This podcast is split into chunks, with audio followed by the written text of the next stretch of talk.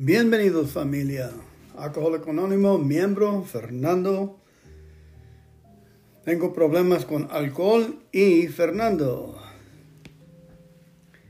Vamos a orar. Dios, concédanos la sanidad para aceptar las cosas que no puedo cambiar, valor para cambiar aquellas cosas que puedo y sabiduría para reconocer la diferencia. Amén. Sigan adelante familia. Gracias por llegar al estudio hoy de Alcohólico Anónimo. Soy miembro, no tengo nada que ver con el, compañía de World Services en Nueva York. Soy independiente. Uno que me acerqué a las palabras y me alumbraron para vivir bien. Me quemaron toda la tontería todo lo enojo, todo lo desgracia. Me dio un nuevo modo de cómo vivir y estoy bien agradecido a Dios, al juez, al abogado, el policía, las deudas, todo. Dale gracias a Dios por todo porque mi Dios puede ir para atrás y cuando yo digo yo lo hice, yo la regué, él me perdona y vivo una vida resolviendo problemas míos y de otros con Dios y el programa. Hoy, el 28 de noviembre, atracción, no promoción. Tras muchas experiencias dolorosas, creemos haber determinado cuál debe ser una esta política en muchos aspectos es lo contrario de las acostumbradas tácticas publicitarias. Nos dimos cuenta de que teníamos que contar con el principio de atracción en vez de promoción. 12 pasos y 12 tradiciones, página 176. Cuando bebía, yo reaccionaba con ira, autoconmiseración y desafío en contra de cualquier que quisiera cambiarme. Todo lo que yo quería entonces era ser aceptado por otro ser humano simplemente. Pero lo que yo era, y curiosamente, eso es lo que he encontrado en AA. Me convertí en el guardián de este concepto de atracción que es el principio de las relaciones públicas de nuestra comunidad por la atracción puedo alcanzar mejor al alcohólico que aún sufre. Doy gracias a Dios por haberme dado la atracción de un bien planeado y establecido programa de pasos y tradiciones, por la humildad y el apoyo de mis compañeros. Miembros sobrios yo he podido practicar la manera de vivir de AA por medio de la atracción y no de la promoción. La atracción fue conmigo, que el juez me mandó por mi DUI, me mandó a al grupo Alcohólico Anónimo y de allí miré los amigos platicar de sus ah, deudas, de sus problemas y cómo están viviendo una vida hoy bien, productible y razonable y más o menos conforme a, lo que demanda la vida, conforme a todo, casa, trabajo, salud, Dios, con Dios, dándole gracias a Dios por todas las situaciones, buenas o malas. Soy yo, me prendí del programa, le eché ganas y salió, las, las promesas salieron. Si hubiera empezado a dar gracias temprano, ya las hubiera tenido las promesas. Ahora vamos con mi padrino, el rey Salomón. Debo tocarle la puerta. En la puerta, deja ir para allá. En la puerta tiene una campana de vaca que se que se le cuelga en la campana en la en una vaca. Ahí viene. Padrino Salomón Abre la puerta, por favor, y dinos qué nos consejas hoy. El padrino dice, Proverbios 28, El malvado huye aunque nadie lo persiga, pero los justos viven confiados como el león. Cuando el país anda mal, los gobernantes aumentan, pero el buen dirigente sabe mantener el orden. El malvado que oprime a los pobres es como fuerte lluvia que destruye las cosechas. Los que se apartan de la ley alaban al malvado. Los que la cumplen están contra de él. Los malvados no entienden nada de la justicia, pero los que recurren al Señor lo entienden todo. Más vale ser pobre y honrado que rico y mal intencionado. El que cumple la ley de Dios es un hijo inteligente, pero el que anda con glotones es la vergüenza de su padre.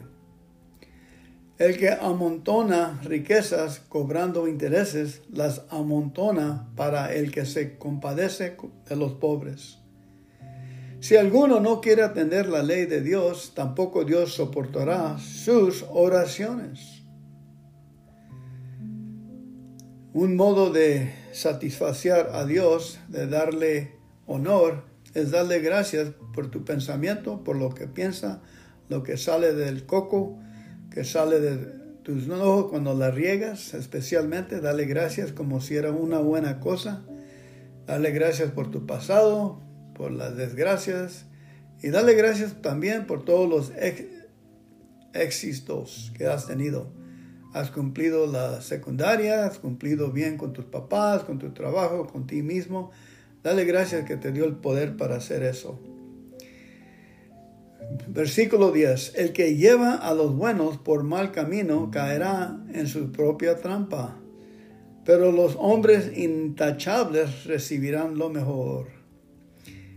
El rico se cree muy sabio, pero el pobre e inteligente puede ponerlo a prueba.